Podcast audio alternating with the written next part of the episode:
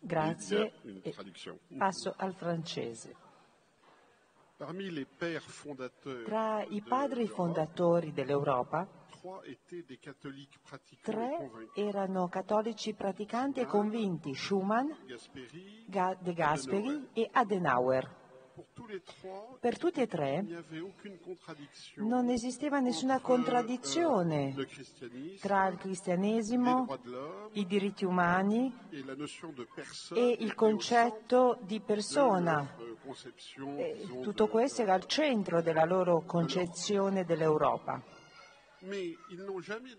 Ma non hanno mai chiesto di sancire e scrivere nei testi europei alcun riferimento al cristianesimo, mai. Per loro 50, eh, negli anni 50 tutto questo era completamente ovvio e anche perché lettre. pensavano che lo spirito potesse essere anche ucciso dalle lettere. C'est seulement depuis 20 ans que l'on È solo da vent'anni a questa parte che si parla dell'identità cristiana dell'Europa. c'est depuis 20 ans qu'on È da vent'anni che ci si interroga sui valori dell'Europa. E come mai? Euh, Evidentemente il primo motivo euh, è l'arrivo dell'Islam, Quindi la questione dell'immigrazione. E in questo momento ci si pone eh, l'interrogativo appunto di come rapportarsi all'Islam. E ci sono due risposte possibili fra i politici che appunto devono affrontare la questione. La prima risposta è euh, dire che occorre difendere i valori dell'Europa. La seconda risposta consiste nel difendere l'identità cristiana dell'Europa. Il problema è capire, si tratta della stessa cosa? I valori dell'Europa sono dei valori cristiani? Euh, Quando in generale si parla di valori dell'Europa rispetto all'Islam, si parla di femminismo, della- di libertà sessuale, dei diritti degli omosessuali, del diritto e della de libertà di eh, espressione, il diritto di essere blasfemi. In realtà non sono i valori che oggi la Chiesa Cattolica difende. La Chiesa Cattolica difende valori molto diversi. Euh, euh, E dunque, come si può risolvere questa contraddizione? A questo euh, proposito cercherò di fare un piccolo excursus storico. L'Europa è stata cristiana, questo è un fatto, è evidente, il cristianesimo. Ha costruito l'Europa, la Chiesa Cattolica nel Medioevo prima, è stata la prima istituzione europea. I vari diritti europei, le varie istituzioni, la cultura, la filosofia, sono stati tutti elementi profondamente segnati dal cristianesimo. I conflitti eh, tra il Papa e l'Imperatore nel Medioevo eh, non erano conflitti tra la religione e eh, il secolarismo. I due si dichiaravano entrambi come entità che emanava direttamente dall'autorità divina. La prima rottura risale all'illuminismo. I filosofi dell'illuminismo difenderanno un'altra fonte della verità. I filosofi dell'illuminismo metteranno davanti a tutto la ragione come unica fonte della verità. L'illuminismo privilegerà l'individuo, l'autonomia dell'individuo.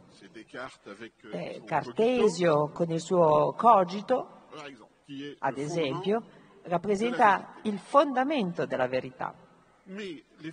Ma i valori morali dell'illuminismo sono gli stessi rispetto a quelli cristiani. Quando Kant definisce la morale, euh, Kant non prende la morale cristiana, ma comunque eh, fa- dà a questa morale un fondamento razionale. Si può dire, grosso modo, euh, rispetto appunto al periodo dalla metà del XVII secolo al XX secolo, i valori dell'Europa secolare sono valori cristiani secolarizzati.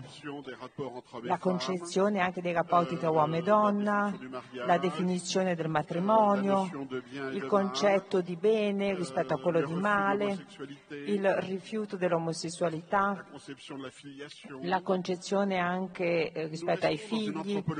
Ebbene, tutto questo si inserisce ancora in un quadro di antropologia cristiana. L'unico conflitto rispetto alla morale tra Chiesa e eh, la società nel XIX secolo riguarda il divorzio.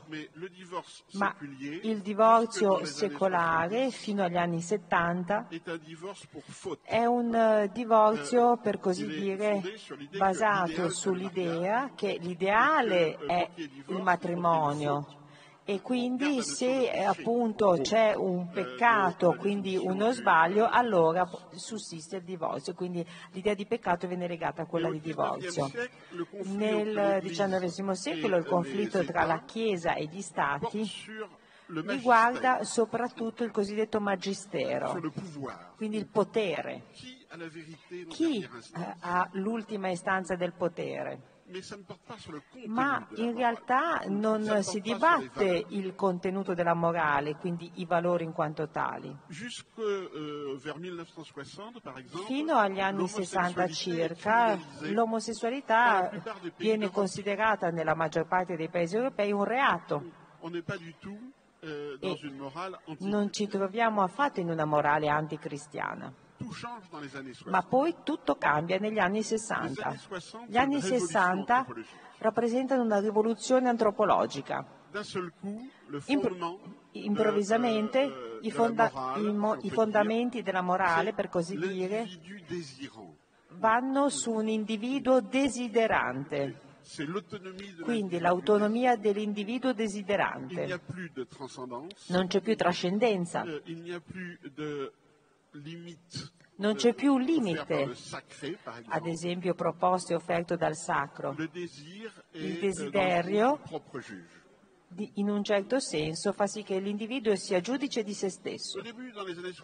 E negli anni 60 quindi tutto questo sembra una morale da hippie, ma in modo interessante poi a partire dagli anni 70 tutti questi nuovi valori si inseriscono poi nel diritto, nel diritto dello Stato, ad esempio la contraccezione, l'aborto, il divorzio tramite mutuo consenso, il matrimonio omosessuale, la parità uomo-donna, la procreazione medicalmente assistita. Tutto questo rientrerà proprio nella sfera giuridica dei paesi più o meno rapidamente, magari in un modo più o meno invasivo, ma si può dire che oggi la società europea ha completamente integrato i nuovi valori emersi negli anni 60.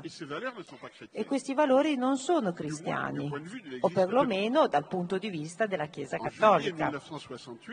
Nel luglio del 68 l'enciclica di Paolo VI Umane Vite dice no alla libertà sessuale. All'epoca per molti cattolici tutto questo era strano, come mai un papa dedicava un'intera enciclica alla questione sessuale? Era la prima volta nella storia del cattolicesimo che ciò avveniva, che la sessualità diventasse l'oggetto di un pensiero centrale. Credo che di fatto il papa avesse capito molto bene qual era il tema al centro. Si parlava di un cambiamento antropologico. Euh, euh, da quella enciclica in poi la Chiesa sistematicamente ha combattuto des nouvelles valeurs de 68. l'estensione di questi nuovi valori emersi nel 68, Et sistematicamente. euh, euh, XVI a défini Papa Benedetto XVI ha definito i principi della Chiesa principi non negoziabili, ciò su cui la Chiesa non può negoziare. eh, sur, E eh, si tratta di valori riguardanti la famiglia, la vita nel senso di appunto contrarietà rispetto all'aborto e libertà religiosa e procreazione.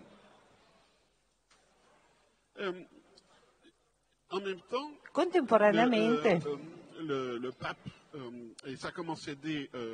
il Papa, Papa Giovanni Paolo II ha fatto una constatazione che la cultura europea non era più cristiana e non solo perché era profana, ma perché era diventata pagana. Euh, Questo euh, tema è, ripreso, questo tema è stato européenne ripreso da Benedetto. XVI. La cultura europea Euh, è pagana. Si tratta di una cultura di morte e cito un'espressione utilizzata da, da Paolo VI e da Benedetto XVI. Quindi la Chiesa Cattolica considera che la cultura europea, vale a dire i valori europei moderni, non siano cristiani. E quindi come ora si può contrapporre un'idea- un'identità cristiana dell'Europa all'Islam? Se dal punto di vista della Chiesa Cattolica l'Europa non è più cristiana, o almeno non è più basata su valori cristiani.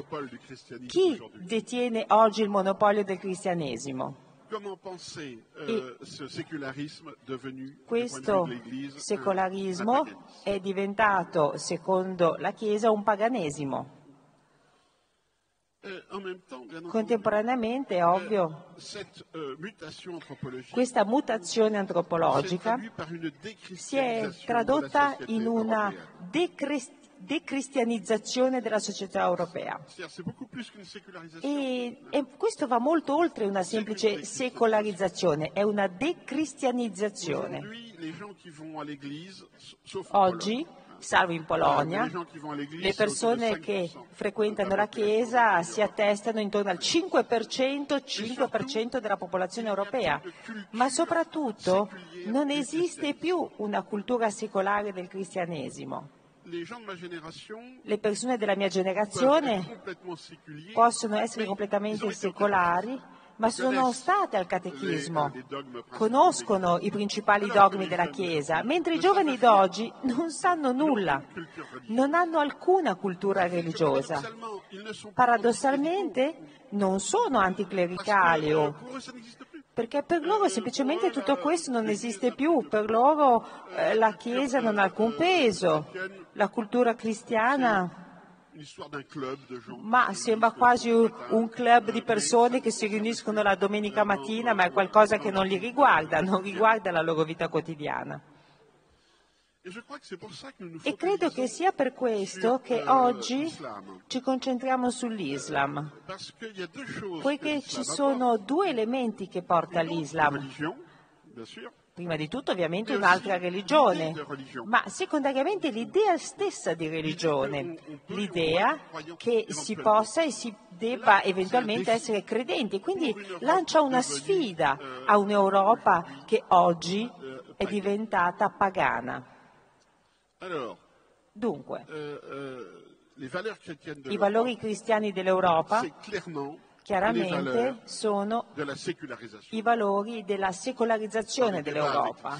Nel dibattito con l'Islam si rimprovera l'Islam, ad esempio, di essere contro le donne, di non accettare la libertà religiosa, di non accettare il dibattito, ad esempio sulla questione della blasfemia e così via. Quindi chiaramente non ci troviamo in una posizione cristiana, poiché ad esempio rispetto alla blasfemia, rispetto alla questione della famiglia, si può dire che la Chiesa Cattolica forse è più vicina ai musulmani conservatori che non ai populisti olandesi come Gert Wilders che ad esempio sono in favore del matrimonio tra omosessuali, di un, fe- di un femminismo assoluto, della libertà totale di espressione. Ma in modo interessante si vede, e questo riguarda non solo i populisti, ci sono i populisti, ma c'è anche una parte della destra e spesso, sempre di più oggi, anche persone di sinistra che parlano di identità cristiana dell'Europa. E non voglio euh, fare nomi, ma si vedono leader populisti, ad esempio, che sbandierano croci, parlano della Vergine Maria. E questo genera reazioni ambigue anche nella Chiesa cattolica, ad esempio tra i vescovi. Evidentemente i vescovi non sono per definizione contro l'identità dell'Europa, i vescovi anzi hanno nostalgia di quell'Europa cristiana, pensano che effettivamente sarebbe opportuno che gli europei tornassero verso la Chiesa, ritrovassero e riscoprissero questa cultura religiosa che hanno perso. Ma contemporaneamente per loro il cristianesimo è un insieme di valori e di norme che non sono sono i valori e le norme contemporanei dell'Europa. A parte la Polonia, la maggior parte dei populisti di oggi sono dei figli del 68. La loro visione del mondo, la loro concezione delle cose sono vicini di fatto o perlomeno si iscrivono in una linea di emancipazione che arriva direttamente dagli anni 60. Sono in favore della libertà sessuale, anche se magari affermano il contrario, o perlomeno la praticano. E non sono dei modelli di famiglia cristiana e non cercano nemmeno di essere un modello di famiglia cristiana e si collocano sempre nella logica dell'individuo desiderante. Ecco, sì, in una cultura del godimento, per così dire. L'unica differenza è che vogliono appunto questa cultura che non sia contro di loro. Euh, Ed è euh, questo. euh, Questa è la loro dimensione populista ed identitaria. Poiché L'utilizzo di simboli cristiani ha senso solo se va di pari passo con almeno una cultura cristiana, o perlomeno valori e norme cristiane. Ebbene, non siamo affatto a questo punto, non c'è un ritorno della pratica religiosa cristiana in Europa, siamo chiari su questo, ovunque si accentua la secolarizzazione, ovunque, anche in Polonia, anche in Polonia, se si guardano ad esempio le cifre dei seminaristi, il numero di giovani che vanno in seminario si riduce sempre di più. La Polonia ha circa il 35% di persone che vanno ancora a messa, ma anche questo tasso si riduce un anno dopo l'altro. Un altro esempio è l'Irlanda, l'Irlanda che è diventata secolare nel giro di vent'anni. Quindi non è riportando i crocifissi negli edifici pubblici che si riportano le persone in chiesa. E non lo dico da un punto di vista normativo, lo dico come sociologo. Devo constatare che non c'è un rapporto tra la manipolazione dei simboli cristiani e il ritorno alla pratica religiosa cristiana. Si potrebbe dire, beh, allora qual è l'importanza di tutto questo? Se i simboli cristiani diventano un simbolo tribale di clan, perché no? Effettivamente, perché no? Ma questo lascia la Chiesa Cattolica fuori dalla cultura europea contemporanea e questo è un problema. La scomparsa, diciamo, di uno spazio religioso e di un'istituzione religiosa è una cosa buona in Europa o no? Personalmente penso che non lo sia, personalmente penso che l'emarginazione della Chiesa cattolica in Europa sarebbe negativa per l'Europa stessa, non solo per la Chiesa ma anche per l'Europa. Euh, Siamo partiti da questa specie di ossessione per l'Islam che ha portato euh, diciamo gli uomini politici a prendere un certo numero di misure. E ci sono due categorie di misure che sono state prese o a cui si pensa adesso in Europa per limitare quello che alcuni chiamano l'islamizzazione dell'Europa. La prima misura consiste nell'estendere la laicità. Ad esempio in Francia è stata varata una legge per proibire i segni religiosi nelle scuole. È evidente che si, appunto, si pensava al velo musulmano varando questa misura, ma dato che la Francia è un paese laico, e, dato che appunto ci deve essere uguaglianza tra le religioni, la legge non è stata fatta sul velo, è stata fatta in generale sui segni religiosi. Tutti gli altri segni religiosi sono stati esclusi. Evidentemente non è che ce ne fossero molti altri. C'erano magari alcuni eh, scolari ebraici che venivano con la kippah oppure alcuni sikh che andavano a scuola col turbante, qualche magari curato che nei licei appunto andava con l'abito talare, poi c'erano dei giovani che magari indossavano le delle croci. Ebbene, tutto questo da un giorno all'altro è stato vietato, quindi non più velo, ma non più chippa, non più turbanti, non più croci, crocifissi, non più abiti talari. Non si volevano più vedere segni religiosi nello spazio pubblico. E, uh euh, euh, Ci sono poi leggi, ecco faccio un altro esempio, che non riguarda l'Europa ma è sullo stesso genere. Nel Quebec è stata varata una legge che vieta ai dipendenti pubblici di mostrare segni religiosi. Quindi il Quebec quindi, ha tolto il simbolo della croce dal Parlamento del Quebec e questo in nome della lotta contro l'Islam. Ebbene, vengono tolte le croci, i crocifissi, poiché appunto si mette prima di tutto la laicità, la neutralità dello spazio pubblico. E eh, l'argomentazione è che la religione è qualcosa che appartiene alla sfera privata. E questo è molto grave, poiché se si afferma che la religione è un fatto privato, compreso il cristianesimo, allora significa che la religione non fa più parte della cultura europea, il cristianesimo non fa più parte della cultura europea. Beh, cos'è una cultura? Qualcosa che si condivide, qualcosa che appartiene anche al pubblico, è qualcosa di ovvio tutto ciò. Ma oggi soprattutto nell'Europa del Nord, ci troviamo invece in una politica di espulsione del religioso dallo spazio pubblico. e quindi è una politica che accentua la secolarizzazione. Altri euh,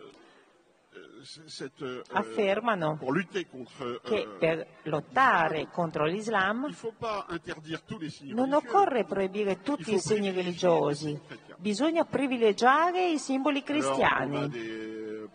E, ad esempio in Baviera euh, è stata varata una legge che vieta agli insegnanti di portare il velo velo islamico, ma che autorizza ad esempio le sorelle cattoliche a poter insegnare indossando la loro tenuta religiosa. Ed è un tipo di leggi che si sta sviluppando anche in Italia o anche altri regolamenti che di fatto estenderanno e privilegieranno i segni cristiani.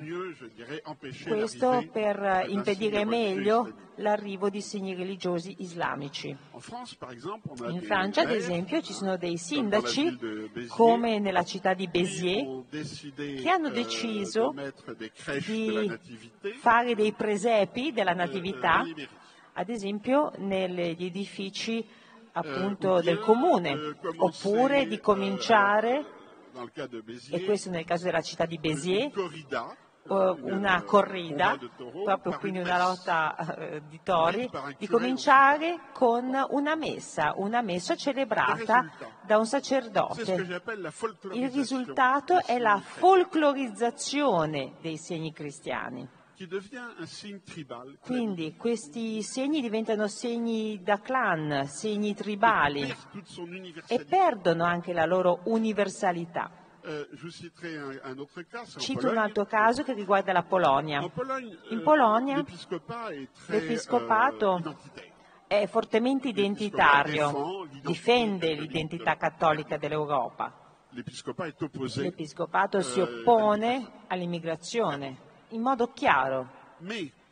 Ma prêtres en Quando dei sacerdoti eh, nel loro abito talare eh, si sono messi a utilizzare dei rosari per chiudere simbolicamente le frontiere polacche, ebbene là, euh, in questi casi, quindi l'arcivescovo di Polonia ha detto no, un rosaire, c'est pas fait E ha detto no, no, perché un rosario non è stato creato per Euh, il y a chiudere. quand même dans le message chrétien une E universalité. anche nel messaggio cristiano c'è On peut un'universalità. défendre l'identité chrétienne d'un État, Si può difendere l'identità cristiana di uno Stato, ma non si può nazionalizzare la Comment religione. on la nationalise Ebbene, se si fa ciò, cioè si, si nazionalizza la religione, la si secolarizza. Ecco, è così, molto semplice. E quindi à- c'è à l'intérieur un dibattito molto acceso anche all'interno della Chiesa Cattolica stessa. Che cosa deve dominare e prevalere, l'identità o il valore? Ebbene, ci piacerebbe molto che le due cose andassero di pari passo, ma sappiamo che di fatto non è così, perché i populisti non difendono valori cristiani.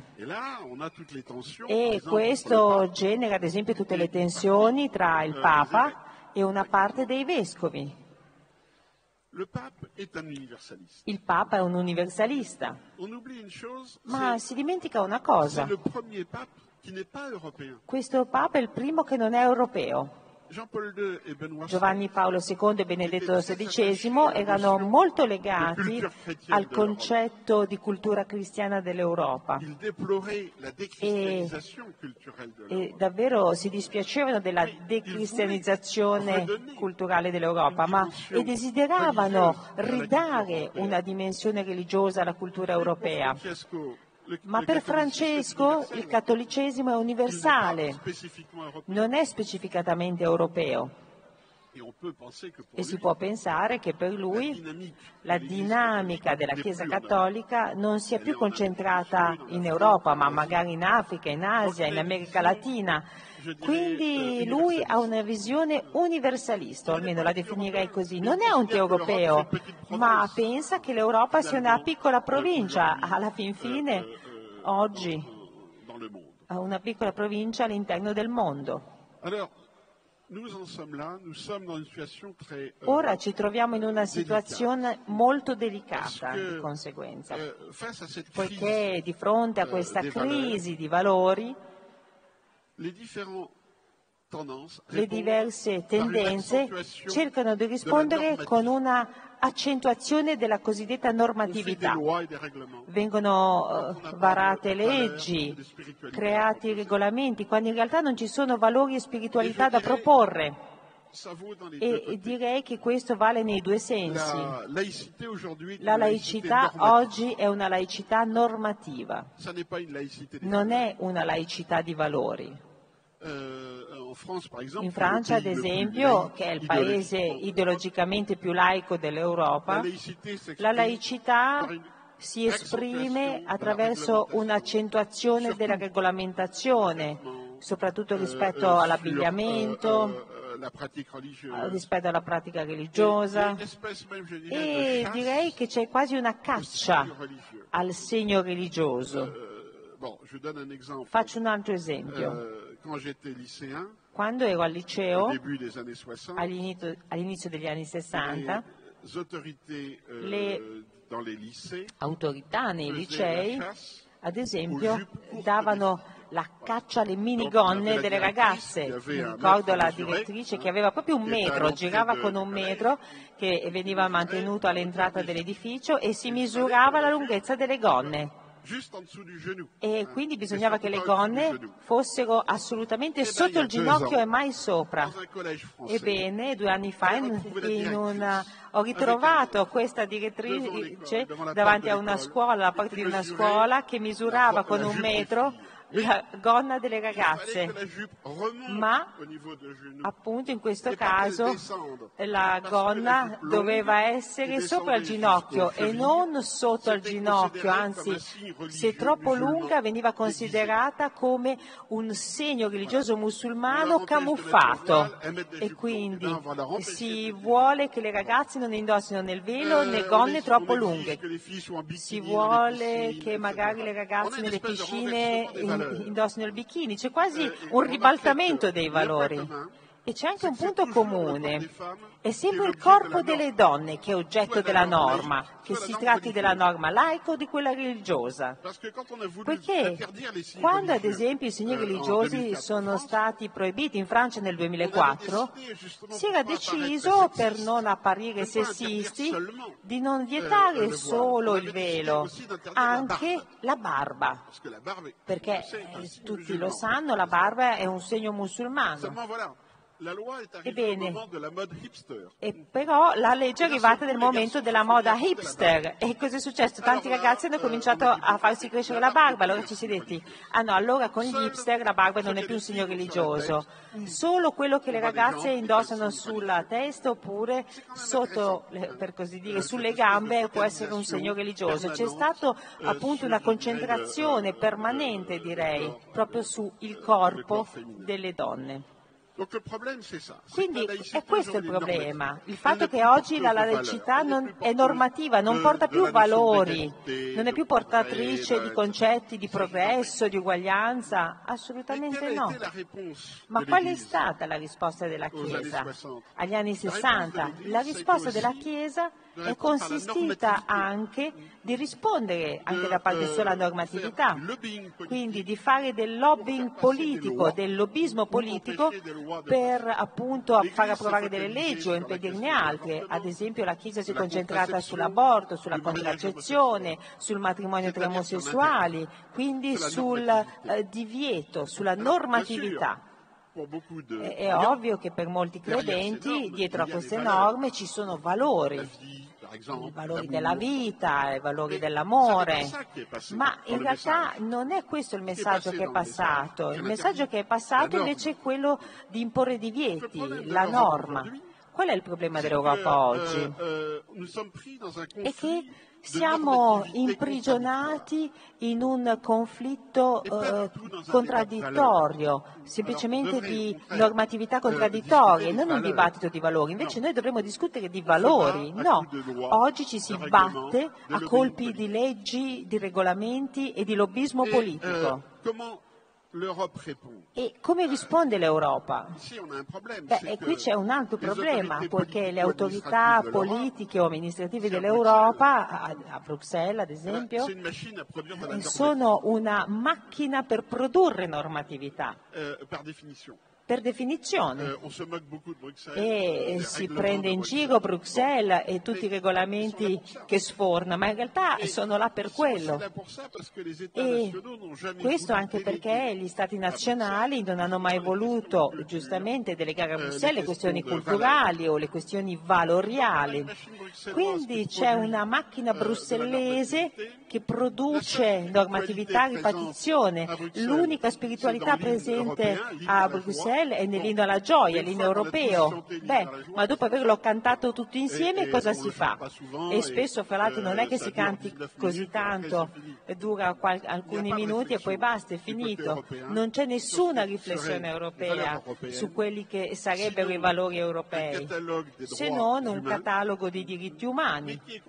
Ma anche questo viene sempre più contestato da una parte degli europei. Euh, catholique La Chiesa Cattolica euh, difende il principio euh, dei Benoît diritti umani. Benedetto XVI l'ha detto molto chiaramente, ma contemporaneamente rifiuta la logica filosofica dei diritti umani, che consisterebbe nel rendere l'individuo la quindi il luogo delle scelte, della libertà.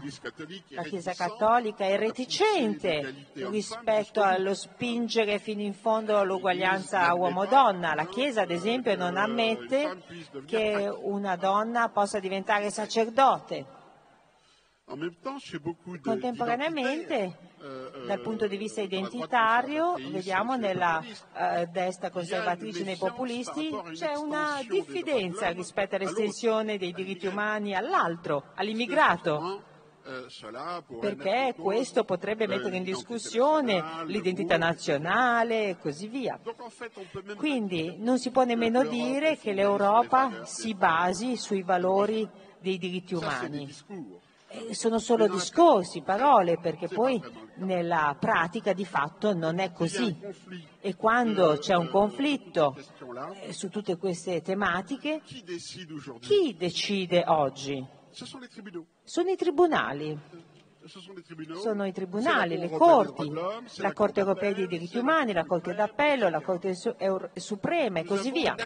Quindi c'è un'accentuazione di una sorta di giudizializzazione del dibattito sulla cultura e i valori.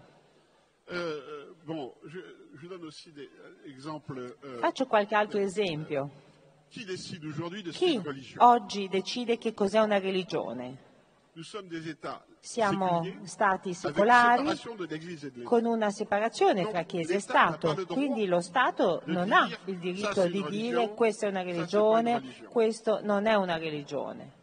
Tutti affermano che occorre un Islam europeo, un Islam buono, ma i nostri Stati non hanno il diritto di dire ah sì, questa è una buona teologia e questa invece è una cattiva teologia. Non hanno il diritto di affermare ciò. E quindi c'è questa accentuazione della secolarizzazione. e la questione religiosa oppure diventa puramente una questione giuridica. Faccio anche qui un esempio concreto. Prendiamo i testimoni di Geova in Europa.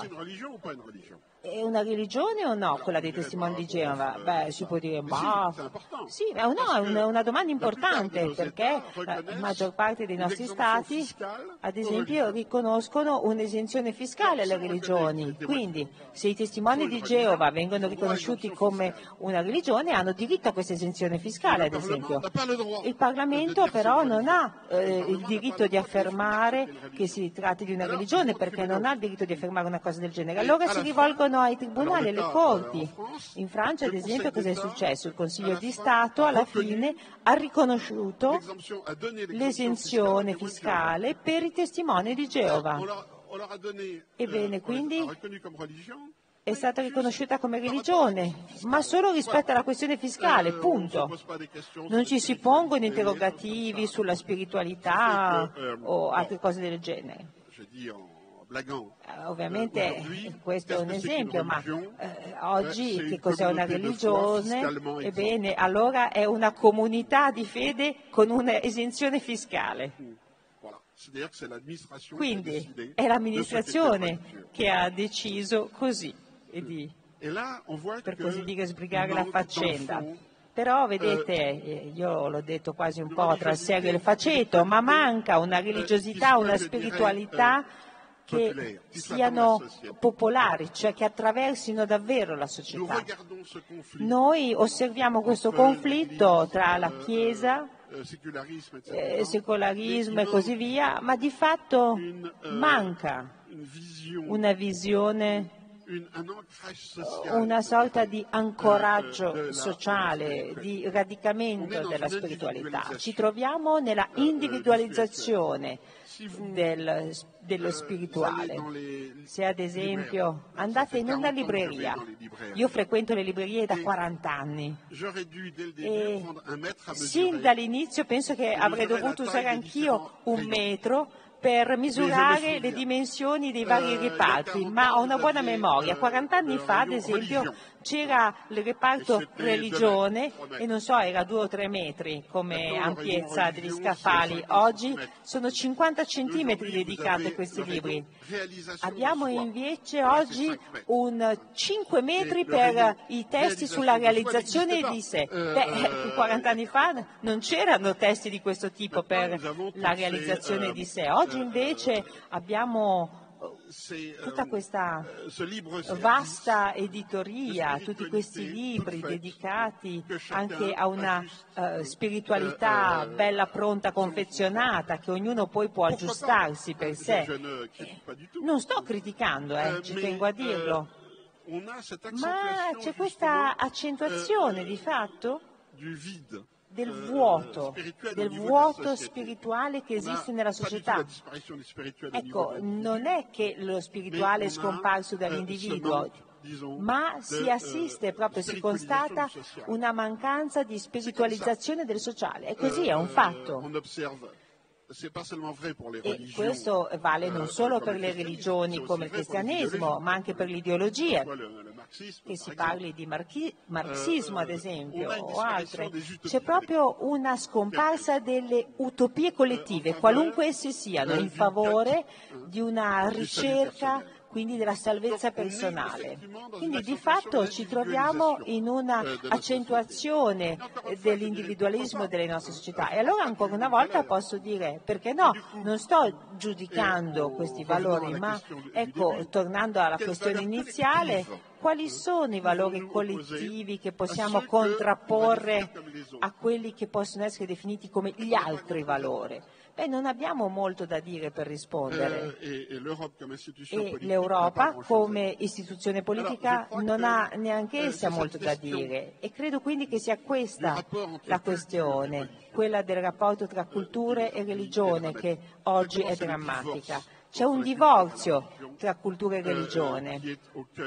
Ed è questo divorzio che è al centro della crisi della spiritualità contemporanea. E tutto questo si allinea anche con la globalizzazione, va nella stessa direzione, poiché non bisogna credere che tutte le religioni siano in crisi. Ci sono religioni che prosperano, che fanno adepti, proseliti, si estendono, si allargano. Faccio qualche esempio. Ad esempio l'evangelismo protestante, il salafismo musulmano. E perché ad esempio queste due forme di religione eh, si ampliano? Poiché hanno integrato completamente la loro deculturazione. Vale a dire che di fondo si riducono a due cose. Da un lato un sistema di norme molto forte e dall'altro nel, alla, si traducono nella speranza della salvezza personale immediata. Non c'è più progetto sociale, non esiste un progetto sociale evangelico, non esiste un progetto sociale salafista, contrariamente a quanto pensano in molti. Ebbene, ebbene assolutamente i salafisti non sono interessati a creare una società musulmana. No, il loro problema è quello della salvezza, come per appunto gli evangelici americani, per i quali la questione eh, essenziale è quella di essere un born again, quindi un individuo che in un certo momento dice io dimentico la vecchia persona che sono, anche il mio passato, anche quello collettivo e come individuo quindi riconosco il Cristo come mio Salvatore, punto a capo, è questo che è importante che conta. Quindi queste religioni della salvezza eh, individuale prosperano, hanno proprio quindi un grande successo perché appunto prevalgono su questo movimento individualista. e si potrebbe dire che quindi è così, queste culture territoriali ben ancorate, radicate sono finite, la secolarizzazione ha vinto, la globalizzazione ha vinto e quindi siamo pronti per nuove avventure. bisogna accettarlo, accettare questa individualizzazione che si ritrova anche su internet, nei social media. E quindi non bisogna preoccuparsi di ritrovare appunto queste forme di spiritualità collettiva. Ci si può dire, beh, però è un peccato, è un peccato perché c'è una domanda, c'è una richiesta ed è questo che è importante. C'è una domanda, una richiesta, un desiderio di risocializzazione, quindi di spiritualità, di risocializzazione tu cure, questo che molti vorrebbero. Ma questo si può fare solo a livello della base, con iniziative locali. Non si può contare su nessun partito politico, qualunque esso sia, per ritrovare una dimensione sociale réenracinement. Quindi un riradicamento della religione, poiché è di questo che si parla, questa è la posta in gioco, un riradicamento. E nemmeno eh, l'incanto identitario lo porterà, perché in realtà eh, nessuno 50 anni fa parlava di identità. L'identità è ad esempio io sono io, noi siamo noi. Beh, una volta che si è affermato questo, poi quali sono i contenuti? Che cosa si condivide davvero con gli altri? Ma è questo invece che dovremmo ritrovare. E quindi su questo non ho altro da dire, nel senso che eh, non aspetta a me, io sono un analista. Euh, euh, Cito euh, semplicemente euh, una parola di padre Dall'Olio che aveva appunto detto in una riunione con degli Eh, islamisti tunisini. Si trattava di un dibattito sui valori comuni e si rivolgeva sia ai cristiani che erano presenti, così come euh, ai laici Il islamisti. Ebbene, e lui disse che euh, l'errore che era stato fatto è che si era parlato si- en da legislatori e disse bisogna, ça, non bisogna più parlare da legislatori ma come profeti. E quindi lascio eh, al profeta il ruolo di parlare. Io non sono un profeta, ma credo che l'Europa abbia bisogno di profeti. Grazie dell'attenzione.